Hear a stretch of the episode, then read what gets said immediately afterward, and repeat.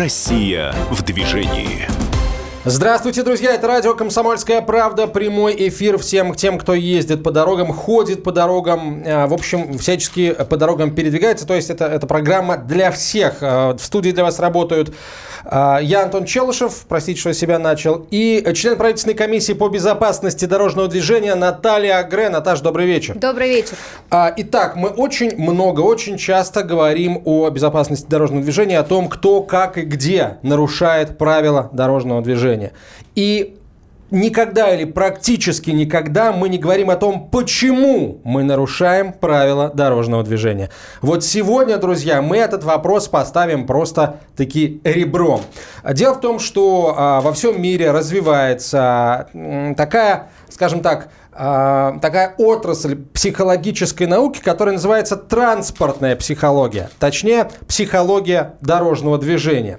А, и дорожные психологи это вот те самые люди, которые, ну давайте называть вещи своими именами, вправляют мозги нарушителям правил дорожного движения.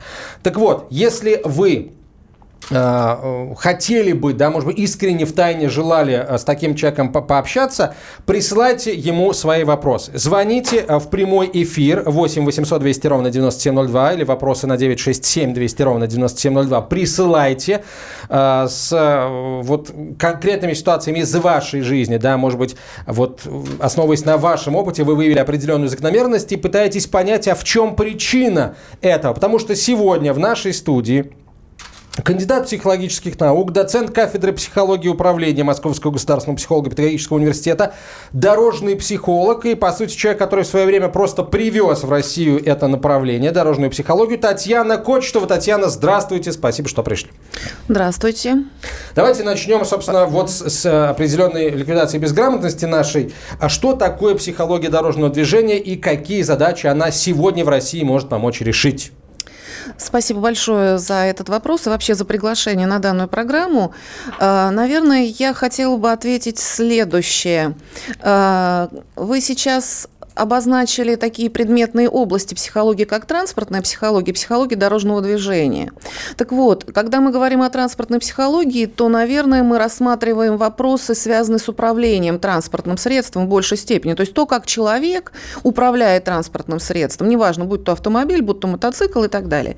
Когда мы говорим о психологии дорожного движения, э, мы немножечко рассматриваем и затрагиваем другие аспекты, которые касаются не только управления транспортным средством, процессом, но еще и взаимодействием человека в условиях дорожно-транспортной среды. В частности, с другими участниками, вопросы, которые как раз связаны там, с различными отклонениями, может быть, от правил и дорожного законодательства, почему человек себя ведет именно таким образом. И как раз именно таким вопросам и посвящена ну, там, за задачи, да, можно сказать, поставленные в рамках вот именно психологии дорожного движения.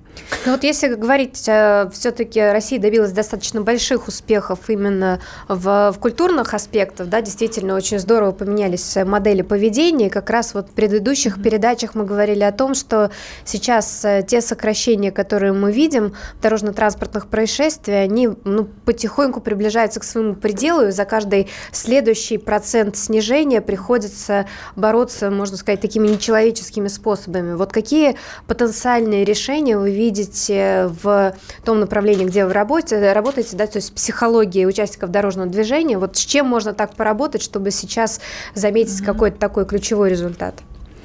Ну, вы знаете, здесь э, можно, наверное, апеллировать к зарубежному опыту и, может быть, даже отчасти нашему, части, частично нашему опыту, но не российскому, а еще советского времени. И, в частности, э, вот если говорить о том, как дорожные психологи в мире помогают бороться за каждый процент, как вы говорите, да, снижения дорожно-транспортных происшествий, то можно привести в качестве примера существующие в разных странах мира так называемые целые системы превенции или реабилитации водителей, которые склонны к совершению ну, различного рода нарушений в условиях дорожно-транспортной среды. Такие системы очень э, хорошо зарекомендовали себя в мире. Это значит, что с нарушителями работают дорожные психологи, то есть специалисты, которые как раз позволя... помогают людям, э, ну, с одной стороны, может быть, пережить какой-то негативный опыт аварии, а с другой стороны, они помогают реабилитировать человека, который постоянно совершает нарушения. Татьяна, есть это, на, а это на каком этапе? Все-таки мы говорим, что это какие-то злостные нарушители, с которыми работают, либо это все-таки превентивные негативная какая-то активность? Вы знаете, я скажу так. На самом деле здесь, если говорить о зарубежном опыте, то он очень сильно различается в разных странах. Давайте если... удачные примеры Да, давайте вот удачный пример. Или то, вот... что могло бы подойти непосредственно нам. Да, совершенно верно. Смотрите, ну, э, я думаю, что, наверное, России бы подошла, может быть, некая такая компиляция из разных стран. Э, в частности, например, можно говорить о э, элементах развития системы медико-психологического ассессмента, существующего в Германии, который очень во многом связан как с реабилитацией, так именно с превенцией, то есть с профилактикой. То есть это во время как раз обучения в автошколах или сдачи на права? Нет, либо вы когда знаете, речь идет о немножечко другом. Если вы знаете, то в Германии существует так называемая пунктовая система, которая включает в себя не просто штрафы разли- за различные типы нарушений, но и определенное накопление пунктов за типы этих самых нарушений. Ну, то есть это то, что было в И- Советском Союзе, как раз та самая бальная система. Я вот просто не договорила, да, поэтому вот Ага. Просто продолжу. Почему я сказала, что часть этого опыта как раз и связана имеется, то есть у нас в нашей стране, но не в России, а в Советском Союзе. Я думаю, что все помнят, ну не все помнят, а, так скажем, представители моего поколения помнят дырочки, которые были Да-да. Вот, на талонах. И, в общем-то, это такой, э, ну, наш специфический аналог вот этой самой пунктовой системы.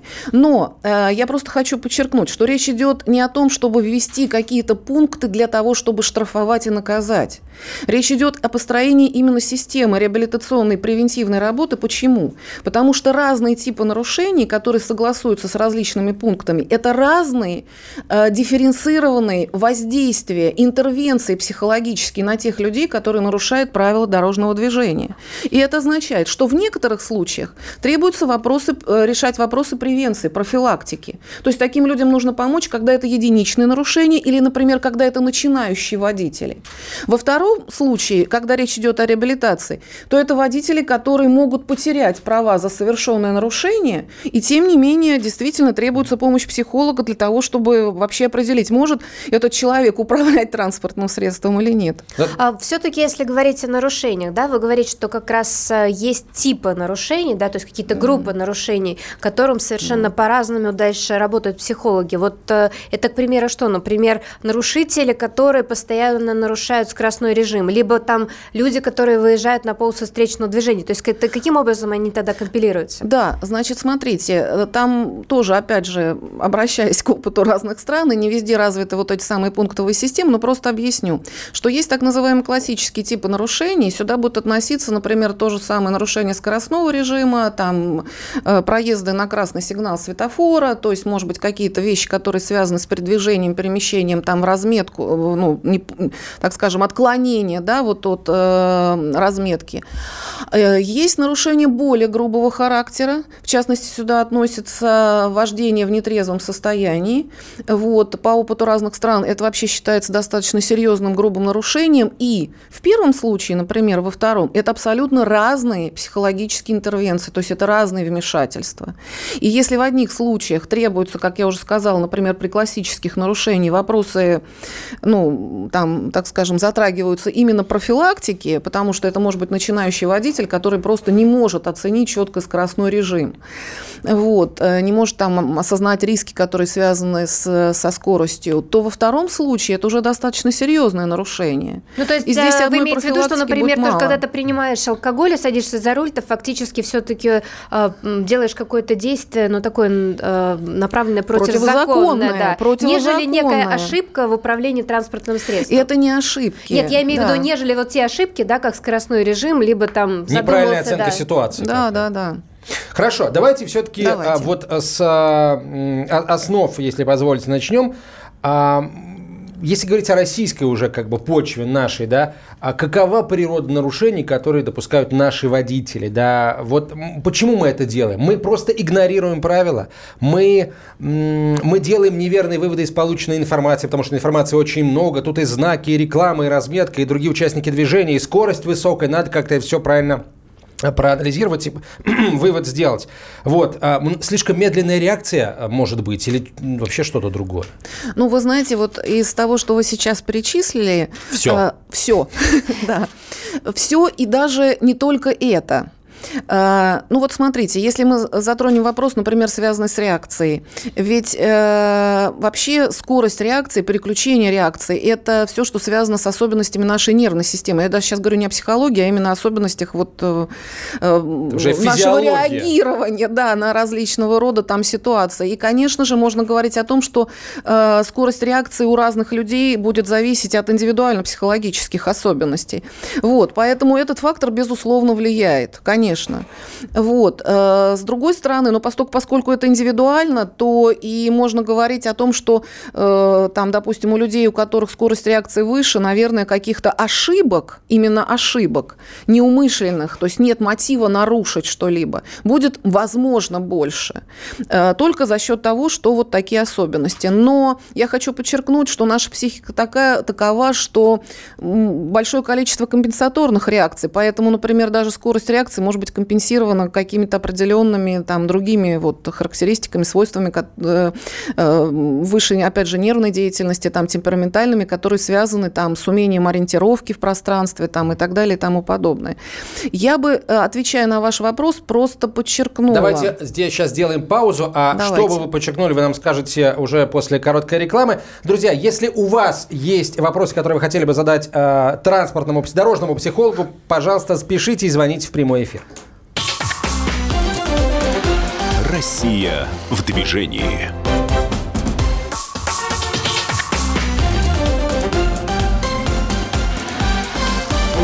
Россия в движении.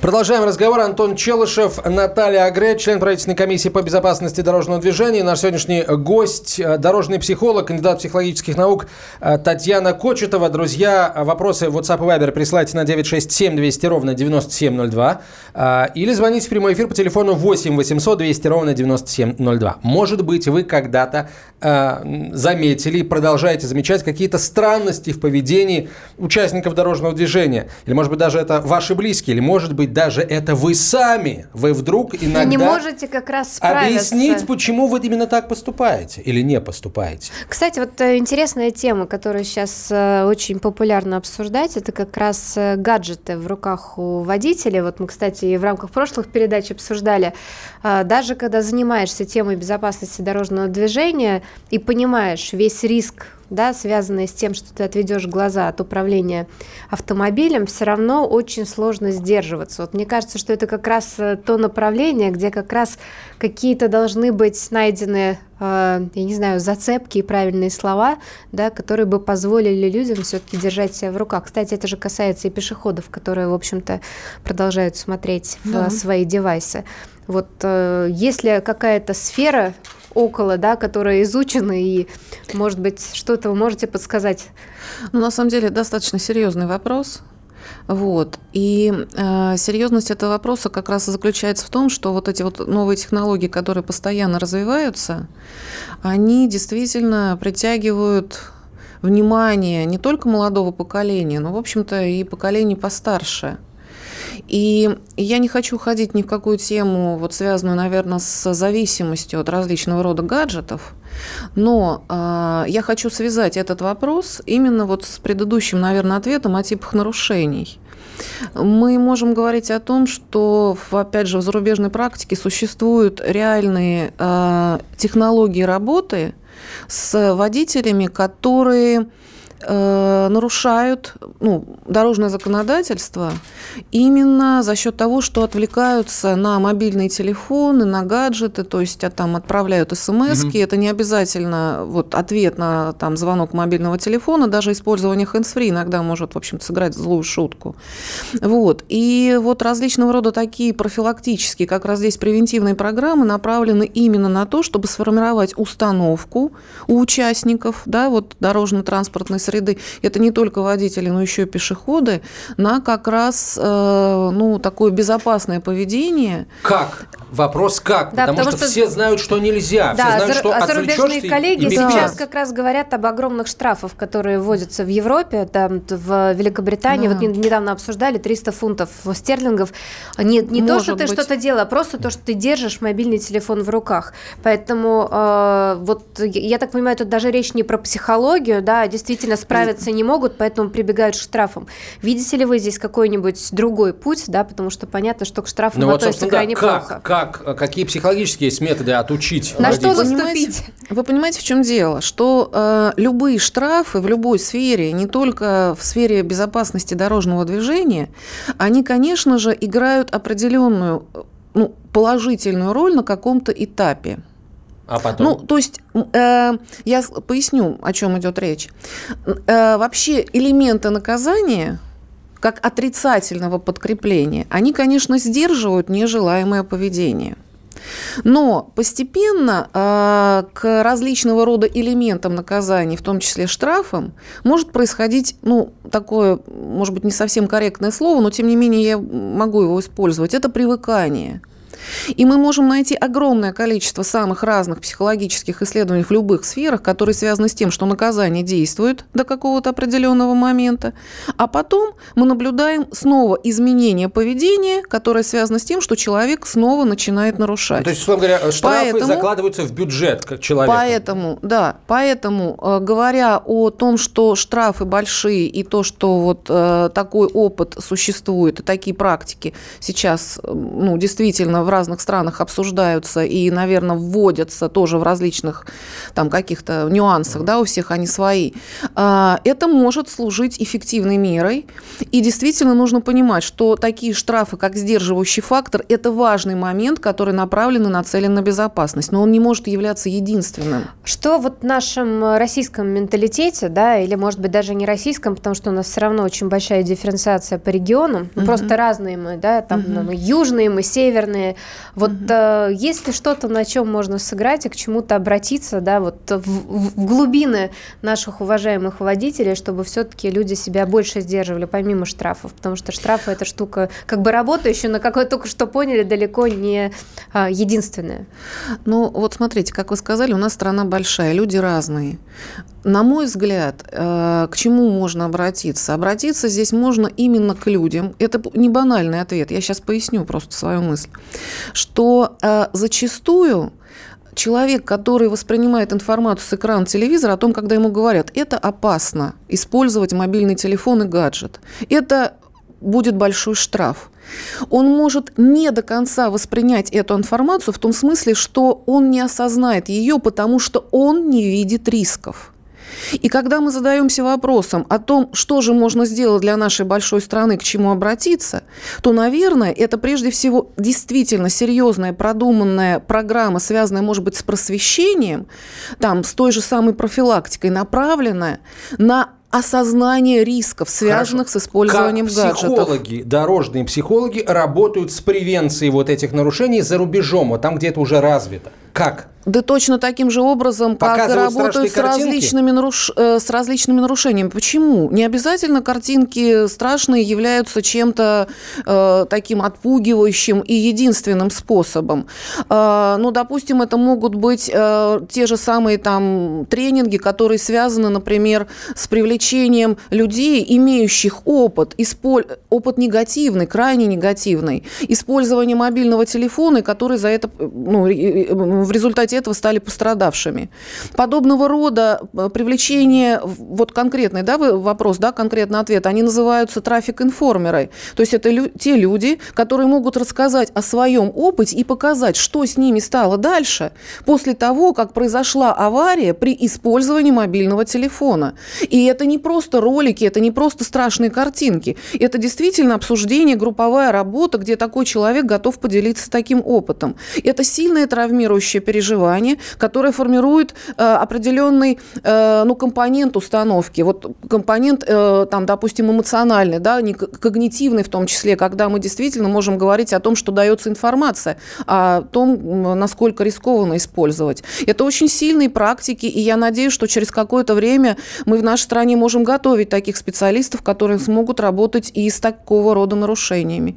Потому что одной информации здесь может быть просто недостаточно. Ну, а, кстати, очень большие споры идут. Вот э, ну, сейчас в Москве находимся, да, очень давно висит наружная реклама, там посади ребенка в кресло, да, или в, либо в инвалидное кресло. Вот, и, в общем-то, ну, как бы бытует мнение, что крайне бессмысленная тема, потому что родители никогда в жизни там не соотносят, да, предложенную ситуацию mm-hmm. там собственным детищем. Так все-таки чем воздействовать? А что значит чем воздействовать? Словом, но вот все-таки слово, все-таки поступком каким? Поступком, то есть вот если э, негатив вот таким образом воспринимается, да, когда родители не, ну, как бы не, не способны представить, да, собственно, то есть они видят, что, да, инвалидное кресло, да, но они не способны там смоделировать ситуацию, да, что вот если я что-то сделаю, да, это случится с моим ребенком, тогда ну, каким поступком мы должны и каким действием мы должны призывать родителей, чтобы они тоже как бы держали себя в руках? Ну вот, смотрите, я тогда попробую вот ответить, если вопрос вопрос зашел про социальную да, рекламу. Ну, на, на самом деле, это, это же те же, те, те же самые обращения, да, как вот только что мы обсуждали ну, к мобильному телефону, да, там просто взрослые люди, это собственная жизнь. Здесь речь идет также еще, скажем так, более серьезная социальная тема, как э, забота о собственном детище. Ребенке, да, да, да. Вот смотрите, я просто немножко разведу две вещи. Смотрите, когда речь касается, например, э, ну, элементов, связанных с, э, там, допустим, пропагандой, Конечно же, это играет очень важную роль в том, чтобы воздействовать на ну, так скажем, с помощью каких-то средств там э, масс-медиа, да, на большие группы, то есть вот на там разные регионы, там на большое государство в целом. Но от того, что людям постоянно говорить и пропагандировать какие-то идеи, человеческое поведение может не поменяться. Это очень тонкие моменты, которые связаны с человеческой психикой. Поэтому вопросы пропаганды, которые связаны там с различными социальными компаниями, они очень важны, но они не могут быть единственными.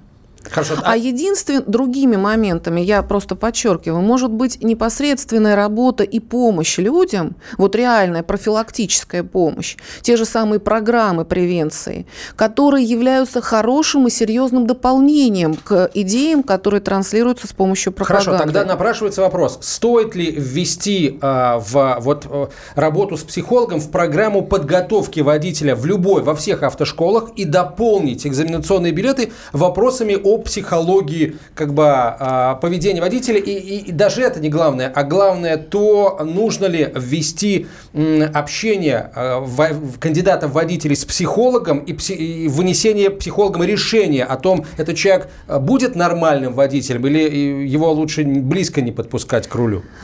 Давайте так, вопрос прозвучал, вопрос довольно обширный. Э, мы сейчас прервемся на короткую рекламу выпуск новостей и продолжим через несколько минут. В нашей студии дорожный психолог, кандидат психологических наук Татьяна Кочетова. Э, вопросы WhatsApp и Viber присылайте на 967 200 ровно 9702. В студии для вас работают член правительственной комиссии по безопасности дорожного движения Наталья Агре и я, Антон Челышев. Россия в движении.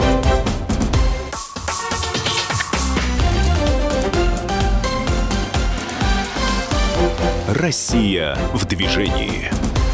Продолжаем разговор. Татьяна Кочетова в нашей студии, дорожный психолог, доцент кафедры психологии и управления Московского государственного психолого-педагогического университета, член правительственной комиссии по безопасности дорожного движения Наталья Грей Антон Челышев.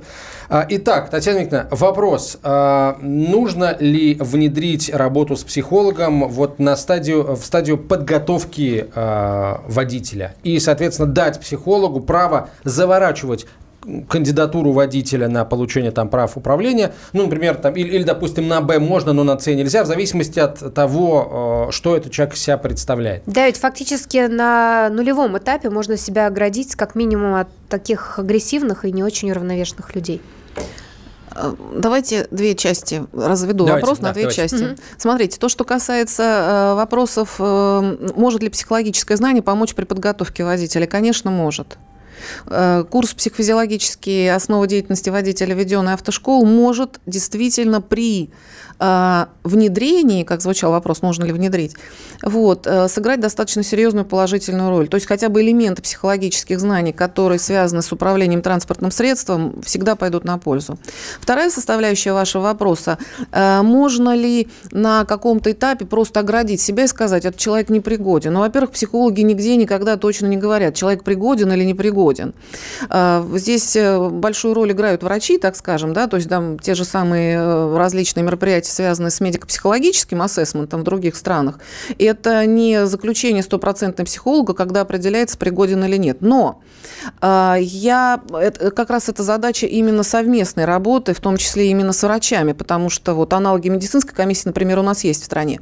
Я хочу вот про что сказать, что задача-то психолога не просто взять и запретить, а задача психолога выявить, может быть, какие-то особенности человека и помочь ему – в том случае, если действительно имеются какие-то особенности, связанные там с ну, психофизиологическими, да, совершенно верно, распределением внимания, да, какие-то как крайние меры. Поэтому задача-то психолога заключается в том, чтобы человеку, может быть, с какими-то определенными особенностями помочь быть адаптированным и успешным водителем в трафике.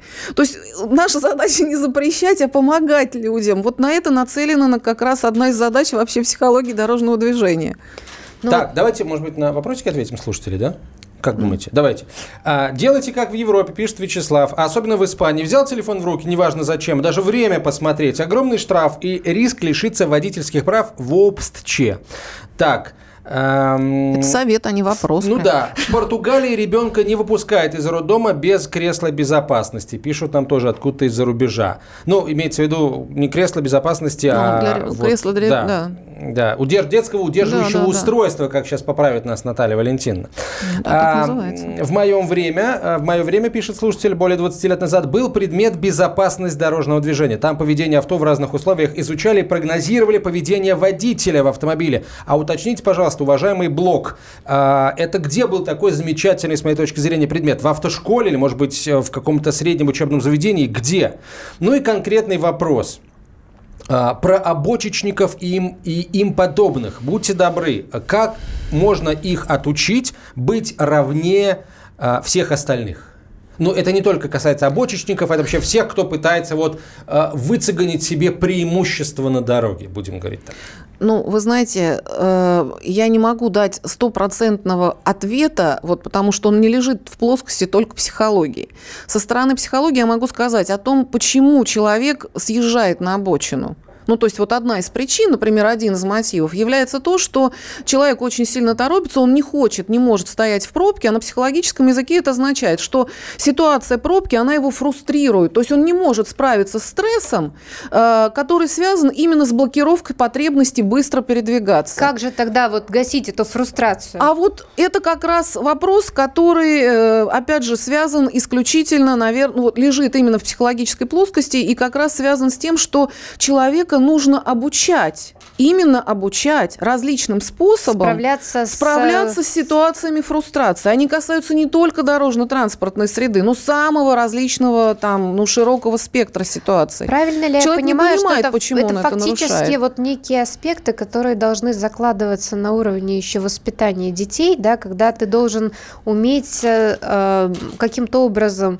справляться с ситуацией, которая тебя расстраивает, да, то есть если тебя не научили скажем так, держать себя в руках, да, и ты себе позволяешь лишку с детства, то, в общем, зачем рассчитывать на то, что человек, который сел за руль, да, будет сдерживаться после. И тогда вопрос в чем, да, тогда все-таки на каком этапе мы должны, и что мы должны воспитывать в подрастающем поколении, чтобы все-таки вот э, люди были более сдержанными? Здесь, наверное, это правильное слово.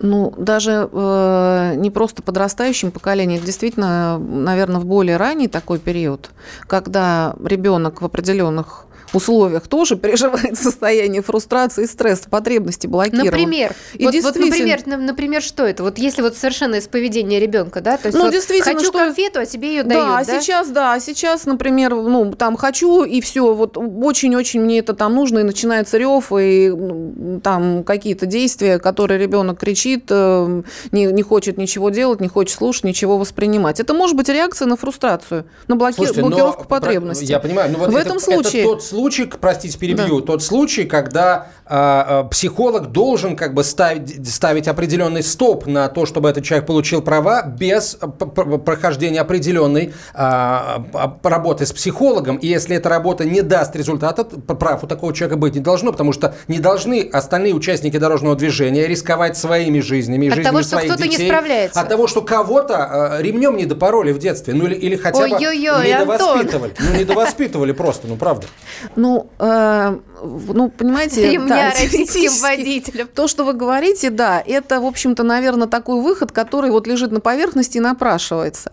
Но дело в том, что поведение человека все-таки оно не только ригидно, но и пластично. И даже во взрослом возрасте во взрослом возрасте, имея э, различный негативный опыт детского там, или подросткового возраста, все равно определенные элементы поведения можно при определенных обстоятельствах скорректировать. Такое бывает. Но у нас бывают такие жизненные обстоятельства, которые просто из, могут изменить человека. Поэтому только одним запретом взять и запретить, ну, здесь я бы сказала, что задача психолога нужно очень четко дифференцировать и, возможно, даже диагностировать. Вот э, кому нужно только запретить, а кого действительно можно каким-то образом вот э, с поведения это самое скорректировать. Но я хочу сказать, что это задача не только для психологов. Это большое количество специалистов должны принимать Татьяна, такие вот решения. все-таки для наших слушателей, которые сейчас многие сидят за рулем, да, наверное, стоят в пробке и тоже не могут справиться со своей фрустрацией относительно этого, все-таки вот э, люди, которых сильно дисциплинировали в детстве, они с большим, скажем так, э, возможностью к тому, чтобы потом вырваться, либо наоборот, вот вседозволенность в детстве, наоборот, дает возможность человеку лучше себя контролировать. Какая вот, крайность да, хуже? Где эти вот, э, да, вот все-таки это все равно вопрос воспитания. Сейчас у нас практически все водители это молодые родители, да, вот какой совет нужно дать? Все-таки дисциплинируем, либо наоборот даем свободу принятия решений? Вы знаете, э, самая крайность, как вот да, сейчас прозвучало, это когда крайности существуют. То есть не должно быть ни черного, ни белого. Это не крайности, когда только запреты или когда полная вседозволенность. Ребенок – это э, не просто объект нашего воздействия, объект воспитания, это еще и субъект. То есть это маленький человек, маленькая личность. И поэтому очень важно при э, вопросах, связанных там, с педагогической деятельностью, с воспитанием, помнить о том, что перед нами действительно субъект. Одними запретами и вседозволенностью ничего не добьешься. Это должна быть очень тонкая линия поведения, вот, связанная как раз с моментами вот именно таких воспитательных, запрещающих санкций или позволяющих что-либо делать. Ну вот так или иначе, если посмотреть на наших западных коллег, да, ведь есть такие страны очень дисциплинированные, как Австрия или э, вот Германия. Нам пишут, да? всех автохамов прошу в США, пара дней как шелковый. Тут у них огромные проблемы финансовые и мгновенное лишение свободы. Вот и вся психология в кавычках. Да неправда. У них, у них, 60, у, них, у них 60 тысяч погибших за прошлый год, поэтому на самом деле понятно при высокой автомобилизации, но на самом деле не сильно у них пока помогают вот эти вот все запреты. Воспитания у них не хватает. Так, хорошо. А в, в, в российских реалиях современных а при каких обстоятельствах, вообще каких водителей-нарушителей, с вашей точки зрения, госавтоинспекция должна направлять на работу с психологом?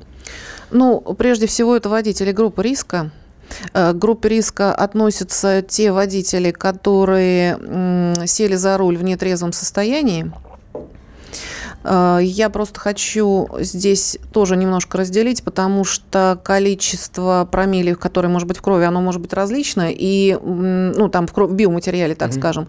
Поэтому, если это ну, определенное количество промилле, это может быть там те же самые работа психолога, то есть по, а, ориентируясь на мировой опыт, а в некоторых случаях это действительно полный запрет. И это зависит от очень многих факторов, и здесь нужно очень тщательное медицинское обследование, не психологическое, потому что это может может быть уже такое серьезное, там, так, хроническое склонность. Алкоголь – это пункт номер раз. Дальше. Скорость Обязательно э, скорость является очень серьезным фактором риска, и это нарушение скоростного режима, который тоже нужно направлять.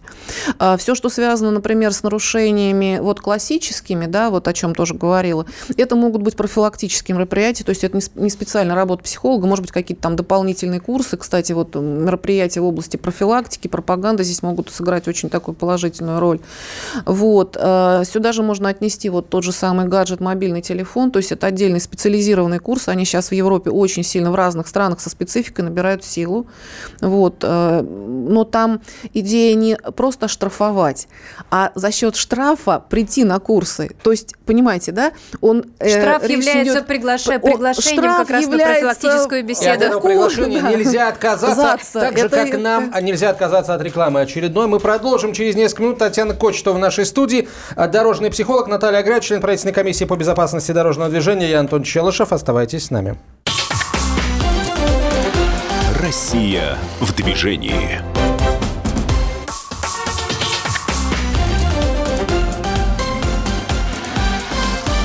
Россия в движении. Давай.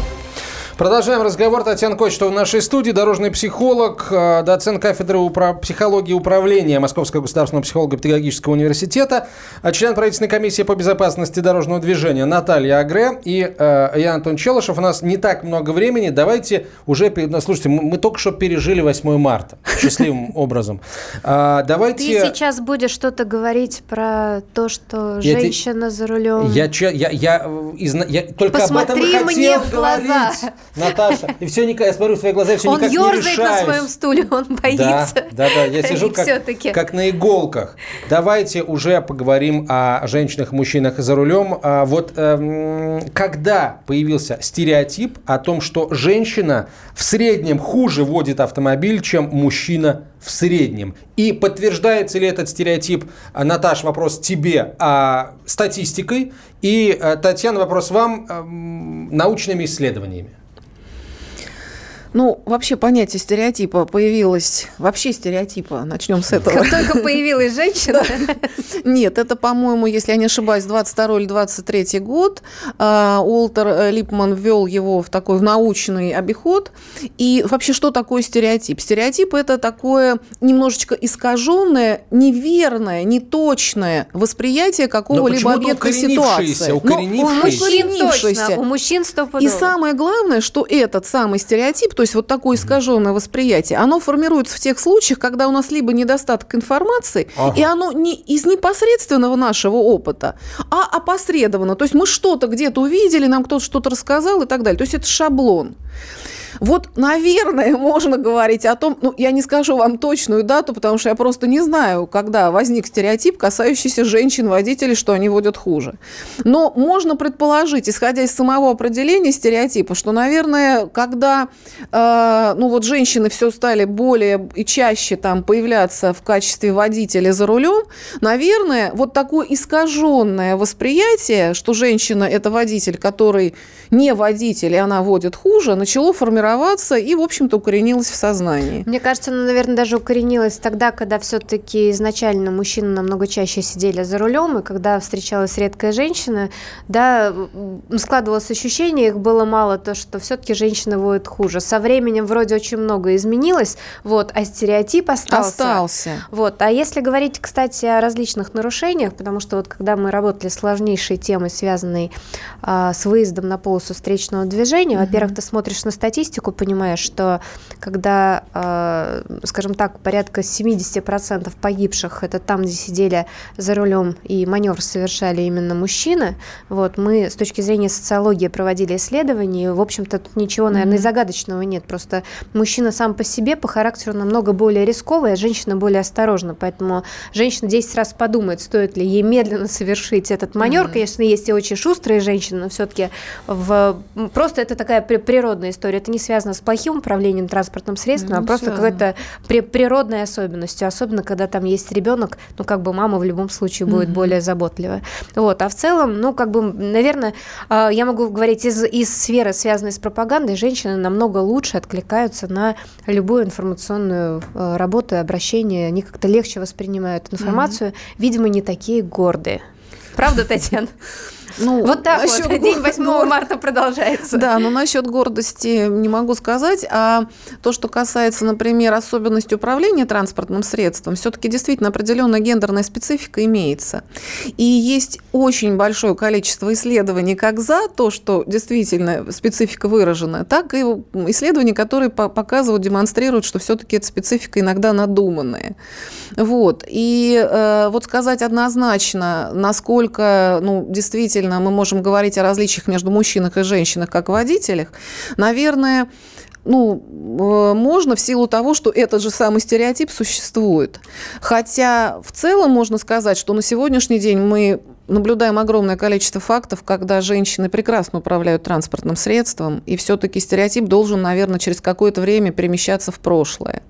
Слышите, вот. мужчины?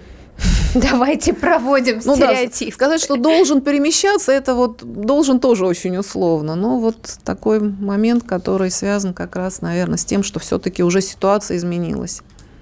Так, а у нас еще есть несколько, несколько вопросов от слушателей, точнее, несколько сообщений. Вот э, на, нам еще один слушатель США пишет, в, США 60 тысяч погибших, да. ну не знаю, пишет нам человек, каждый день за рулем в течение 25 да. лет, так за четверть века видел пару аварий без смертельного исхода. Это много, спрашивает слушайте. Нужна неотвратимость наказания, советует он нам, а не выращивать коллекционеров этих наказаний, как у вас происходит в России. Владимир Владимир Хартфорд, США. Вот насчет э, выращивания коллекционеров наказаний я с Владимиром, пожалуй, соглашусь. Я тоже абсолютно согласна. Соглашусь. У нас крайне невысокие штрафы, особенно за очень опасные нарушения, как, например, скорость, превышение скоростного режима от 20 до 40 км в час, что, на мой взгляд, очень угу. опасно, и особенно в черте города, да, вот э, то, что ты можешь на сегодняшний день заплатить 500 рублей, еще со скидкой 50%, 250 рублей за потенциальную да. э, жизнь ребенка, например, в черте города, да, потому mm-hmm. что если там 5, а ты едешь 25, уж поверьте, остановиться вы не успеете. Мне кажется, что эти штрафы не соответствуют. Вот я насчет 60 тысяч точно не помню, но вот я, примерно год назад была новость официальная из Соединенных Штатов Америки, где говорилось о том, что в США а, третий год смертность на дорогах не опускается ниже 40 тысяч человек. 56 ну, было в прошлом году. Вот, это, ну, тогда получается там э, вообще очень серьезный рост произошел в 2019 году по сравнению с 2018. Ну, абсолютно. У них на самом деле то же самое, что сейчас происходит и в Евросоюзе, потому что в одних странах действительно, там, где иммигрантов было немного, там справляются с аварийностью, а там, где их много, Франция, та же самая Италия, там, конечно, дела не очень, хвастаться особо нечем. Так, у нас э, полторы минуты, Татьяна, очень короткий вопрос. Э, я так до сих пор не могу понять, э, почему люди, которые сажают в автомобиль своих детей, своих детей, да, э, нарушают правила дорожного движения и рискуют их жизнями, там, не используют детские удерживающие устройства, там, выезжают на встречку, в общем, совершают все те же нарушения, что совершает среднестатистический водитель, но при этом у него еще и ребенок в салоне. Это как? Это я еще нарожаю? Это какой принцип-то? Или авось пронесет?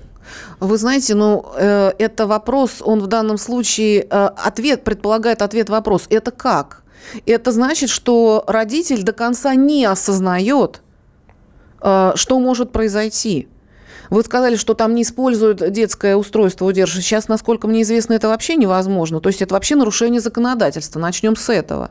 Вот, э, то есть э, основной ответ, который я могу дать, это в том, что действительно родитель просто не осознает тех рисков, которые несет в себе дорожно-транспортная среда. Опять же, психолог при работе с таким родителем должен его а, вот, поставить красный флажок и, и что сделать? Нужно начать временные права выдавать в качестве а, вот а, такого барьера, да, шлагбаума, который то ли поднят, то ли опущен, непонятно. Давайте мы вопросы от воздуха повесим и обязательно к нему еще вернемся. На сегодня это все. Татьяна Кочетова была в нашей студии, дорожный психолог, доцент кафедры психологии и управления Московского государственного психолого-педагогического университета, член правительственной комиссии по безопасности дорожного движения Наталья Гре. Меня зовут Антон Челышев. Друзья, осторожнее на дорогах. До встречи через неделю. Всем хорошего вечера. Россия в движении.